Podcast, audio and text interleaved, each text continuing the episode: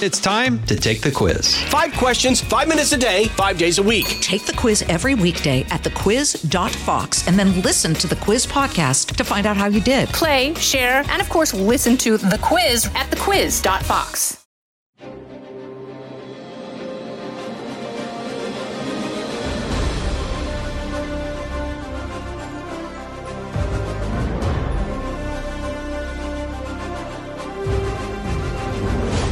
News Podcast presents Bret Baier's All Star Panel. America's got to be in the lead if you want to deal with these threats. We're going to lead. The morning is over, the Shiva is done.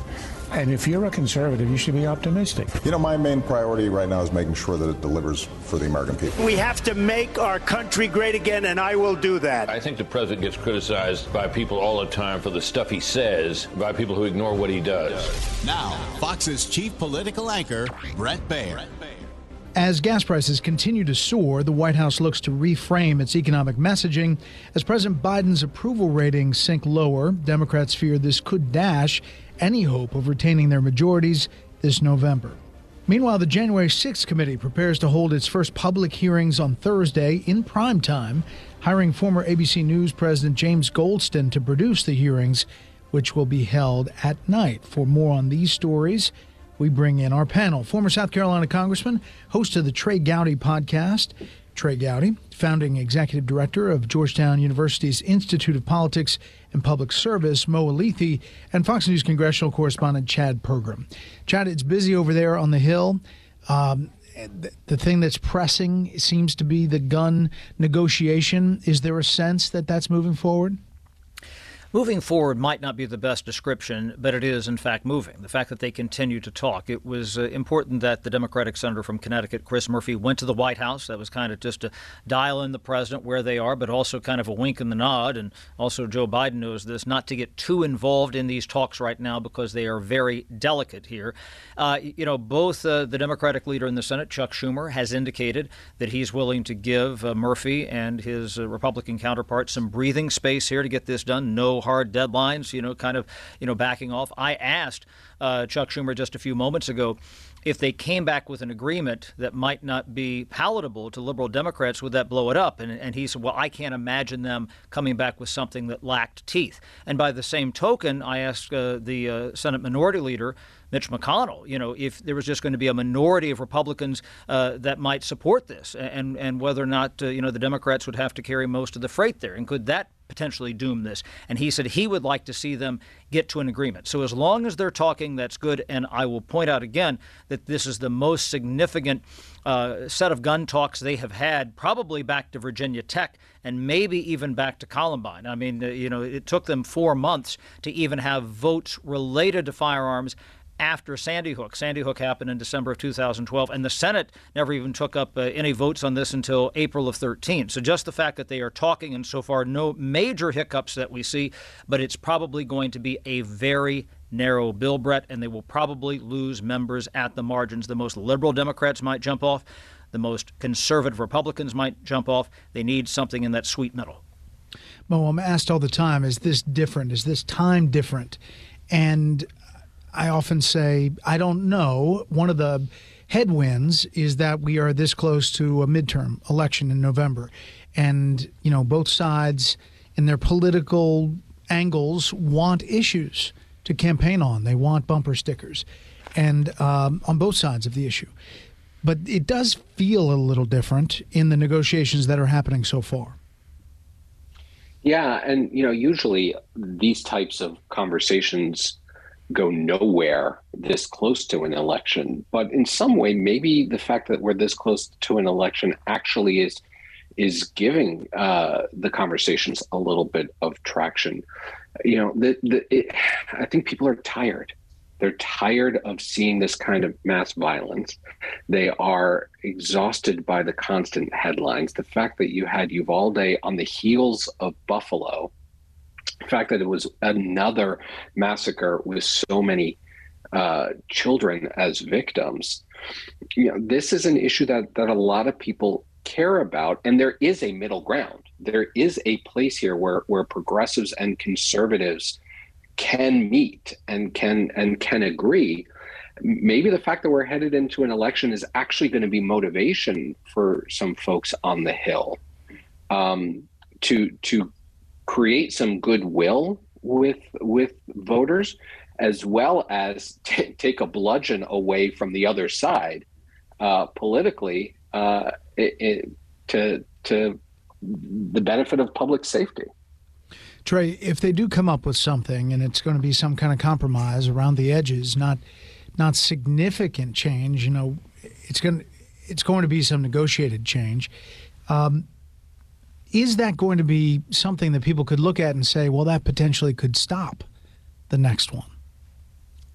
Yeah, Bret, you put your finger on the question. I mean, what law currently on the books, if enforced, would prevent the next mass killing? What idea not currently codified, if codified, would prevent the next mass killing? I mean, there has to be a causal connection. And at least when I was in Congress, some of the solutions being discussed, while they may have had their own merit, there was no causal connection to preventing the next mass shooting. I background checks. I, for the life of me, as a former gun prosecutor, I don't understand why a convicted felon can't go into a store and purchase a firearm, but can go into someone's den or living room and do it. I, it just, I, I, have never understood why the right will not say, you know what, we don't want convicted felons or other prohibited persons possessing firearms. It's already against the law to do it. So why don't we do a better job of enforcing it? I'm hearing more about red flag laws. I, what I'm hearing this time, Bret, there's a line from a movie. I'm probably the only one that likes these kinds of movies. It's a Denzel Washington movie. There are two kinds of pain the pain that hurts and the pain that alters. And I think my fellow citizens are tired of just hurting. They, they, they don't accept the fact that this is a consequence of living in a free society. And I don't accept that it's a consequence. I think we can do something to keep school children alive who are simply trying to learn to read and write. Uh, wh- where will the change come from? It's going to have to bubble up. I, I, think Congress reacts. Rarely does it lead. Uh, they will react when people say we're sick and tired of the status quo. All right, we're going to take a quick pause here. We'll be back after this.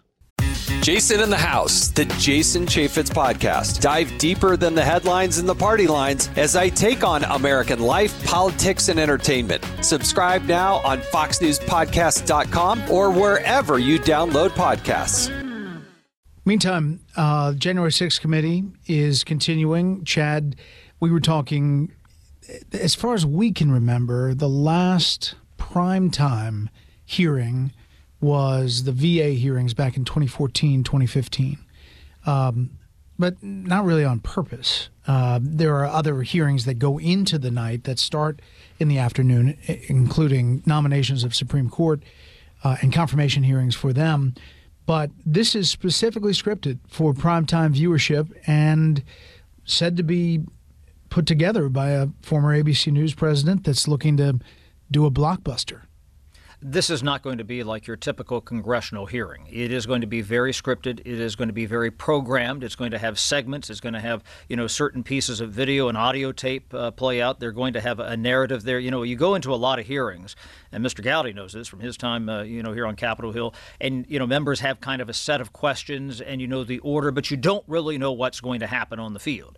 Uh, here, they kind of know what's going to happen on the field, and the reason that they're doing this as a primetime hearing is that Democrats are still trying to break through. Yes, uh, you know, the riot at the Capitol was significant. It was a terrible day for American democracy, uh, but Democrats want to pin this on the former president and those who were associated with him and, and, and demonstrate the events that led to this. Uh, they don't think that a price has been paid here. Uh, I thought it was interesting that uh, during a hearing on the Senate side uh, with the Senate Judiciary Committee, Robert Pape, who is a professor at the University of Chicago, actually, uh, when he was talking about violence and politics, uh, he said that uh, you know Donald Trump came out better after January 6th, and that there are people who are incentivized politically and even monetarily after political violence like that. And so that's something that this 1 6 committee is trying to get at uh, to demonstrate this narrative here. When you have people who think about the riot, and it mostly falls along party lines, you have those who are loyal to the former president, uh, who argue that uh, they should be focused on security problems or maybe the election was stolen or whatnot. You have Democrats who take, you know, 180 degree uh, opposite turn from that, and some Republicans, frankly. Uh, you know, you have two Republicans who are serving on this committee. Uh, you can guarantee that you will have Republicans continue to say that this committee is illegitimate legitimate. And to be frank, that's not the case at all. When you look at uh, you know how it's fueled by Article One, Section Five in the Constitution, a vote on the House uh, floor uh, to actually impanel this committee, subpoena power, which was built in to the resolution. These are all the arguments that even you know Kevin McCarthy, the minority leader, has said this com- committee is not legitimate. To even Peter Navarro, who's now being prosecuted for not uh, playing ball with this committee, Bret. Mm-hmm. I mean, listen, there were 72 court cases. Um, the Trump lawyers lost on the election um, outcome, and the election was certified. After that day, even despite that day, as dark a day as that was, Mo, there is this sense that Democrats are, in part, because of the environment and because of inflation and gas prices and crime and immigration and other headwinds they face, are running against former President Trump, and that this is basically that laid out. Well, look, I, I, think it's a little bit more nuanced than that. I think the fact that you know you, you continue to have forces, political forces in this country that continue to drive the same narrative that led to January 6th is an issue. The fact that you see uh, former President Trump engaging in on this issue in the midterms now, where he is um, promoting candidates. I mean, look at the the, the, the just the this past Georgia gubernatorial primary, where he dove right in endorsing a candidate on this issue the the former president is putting it on the ballot, and so voters are going to have a chance to weigh in on that in part, um, while they are, also focused on the economy and rising gas prices, and that's Democrats' challenge. Democrats have to be able to show that they can walk and chew gum. If they are only talking about January 6th, that's a problem. If they are completely ignoring this issue, that's a problem. They have to prove to the American people, and I think there's a way for them to message that. That they are going to move forward and help trying to make the economy work for everyone, bring down rising prices, while the other side it continues to drive this narrative, continues to drive, continues to talk about the 2020 election. Um, they've had some challenge doing that, but that is part of what I think the party has to do. Let the January 6th committee do its work, and the rest of the party continue to talk about the economy and drawing a contrast with Republicans who are not focused on it. Yeah, I get that. But this hearing is not about the 2020 election. This hearing is about January 6th and the events of that day, what led up to it, the which what was all about a conspiracy. the 2020 election. about it, but I mean, they're not going to disprove all of the anomalies that are talked about in right-wing circles that support Trump. They're not going to go down and and swat away the 2,000 Mules. Um, uh, movie. They're not going to do that point by point in this committee hearing. What they're going to do is lay out January 6th. And my point is, is that to do a prime time kind of roll out the red carpet, are they going to have the there there that delivers, number one? And two, do people want to focus on that as they're struggling at home? Uh, uh again, I think, look, I think the number one issue on the ballot, the number one issue in the minds of voters is the economy. It is the rising cost of, of gas and milk. That has to be the primary Democratic focus heading into the midterms. But at the same time, Democrats cannot look away. We as a nation cannot look away when when there is a violent attempt to subvert democracy. I, I, don't think voters want to focus exclusively on that. The party should not focus exclusively on that. But to be able to show that there is a way to tackle these major challenges we face while standing up against forces that are trying to undermine democracy, that's an important message. Democrats have to be able to deliver on it, though. Yeah. Trey, did you ever think about doing the Benghazi hearings in prime time? Uh, no, and in hindsight, I wish they had not bled over into uh, prime time. I wish they had ended much, much sooner. Uh, you know, I was thinking about my own experience with underwhelming public hearings, um, and, and, and so I thought about Benghazi, and also thought about you know, about you know Robert Mueller, and expectations were so high for that, Bret, so as you'll remember and and it was it was underwhelming. And i, I think almost everyone uh, and, and, that's not an indictment on the witness. I, I just I, I, think it was underwhelming. So what democrats have to do the very first question i got walking out of the benghazi hearing was what new did you learn today? And i'm sitting there thinking like a prosecutor well you don't want to learn new stuff. I mean you want to know it before you go in. But that's not the way the media works. It's not the way the public works. They want to say aha, I did not know that. So the challenge is we had impeachment too, where a lot of the video was played, and that was much closer in time to the events of January 6th. And I don't know if anyone's mind was changed. Uh, even even even with that impeachment hearing that was so close in proximity to the actual events. So the Democrats have to provide something new. And I've always thought their best hope for doing that is okay, Mr. President, you, you were surprised that the assault began. What did you do once you learned it began? That is the avenue where I think they, if they're going to score any points, they could score points. And then, of course, the Republicans are left saying, you picked all the witnesses, you picked all the questions. There's no one there to cross examine these witnesses. This is this is not a fair process. And I think that's the best they can argue this week. Mm-hmm. And Chad, if you're talking privately to people on the committee or around the committee, don't they concede that this is about trying to break the Trump fever with the Republican Party or to, in their words, or to prevent former President Trump from running for president again? When you talk to Liz Cheney, the Republican congresswoman from Wyoming, that's something that she's been very public about uh, and very concerned about, saying, you know, I don't think that Donald Trump should get anywhere near the Oval Office once again. Uh, as I say, though, it seems as though the die is cast between both sides. You know, there has to be some blockbuster or bombshell or, or some sort of June surprise here that uh, that nobody's heard of that uh, connects the dots easily for people, and you might be able to do that again with a, a high profile hearing. But to back what Mr. Gowdy was saying here about uh, the Robert Mueller hearing and some of the expectations of some of these hearings. I mean, my goodness, I remember with the Robert Mueller hearing, and and just the expectations were so high. There was a press conference that Democrats did afterwards, and I asked Eric Swalwell, the Democratic congressman from um, California, I said, Well, what did Robert Mueller fail to do in this hearing? And he said, Well, if you expected a Broadway show, that wasn't what you were going to get. They need some sort of a Broadway show here, something that like captures the it. attention. Yeah, and, and, and maybe that's and if they don't, you know, I, I, I kind of lightly joke about this. Again, you know, this was a serious event uh, that happened on January 6th, but you know, there was a show back in the late 1970s called Super Train that NBC put together that they were trying to compete with a Love Boat and they wanted this to be it was basically the love boat but on a train.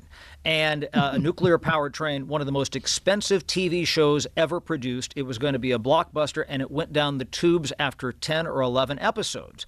And so if they've spent all this time on this and haven't been able to, to break through you know super train is considered to be one of the greatest tv flops of all time. This could be one of the greatest congressional hearing flops of all time. I love ending on that with our own gopher Chad Pergram. Who was a congressman, by the way. Captain Gopher Stubing. Fred Grandy from Iowa. He was a congressman from Iowa. Oh, so good. Okay, thanks, guys. Now for a bit of history. The Battle of Midway, June 7th, 1942. The Battle of Midway concluded as the U.S. defeated the attacking fleet of the Imperial Japanese Navy six months after the attack on Pearl Harbor. Military historian John Keegan called it the most stunning and decisive blow in the history of naval warfare. The U.S. victory was widely considered a turning point in the Pacific theater of World War II. That will do it for this week. You can hear more of this series at foxnewspodcast.com or wherever you download podcasts. Make sure to leave a rating and a review. We want to hear from you. For Chad, Mo, and Trey, I'm Bret Baier. Thanks for listening.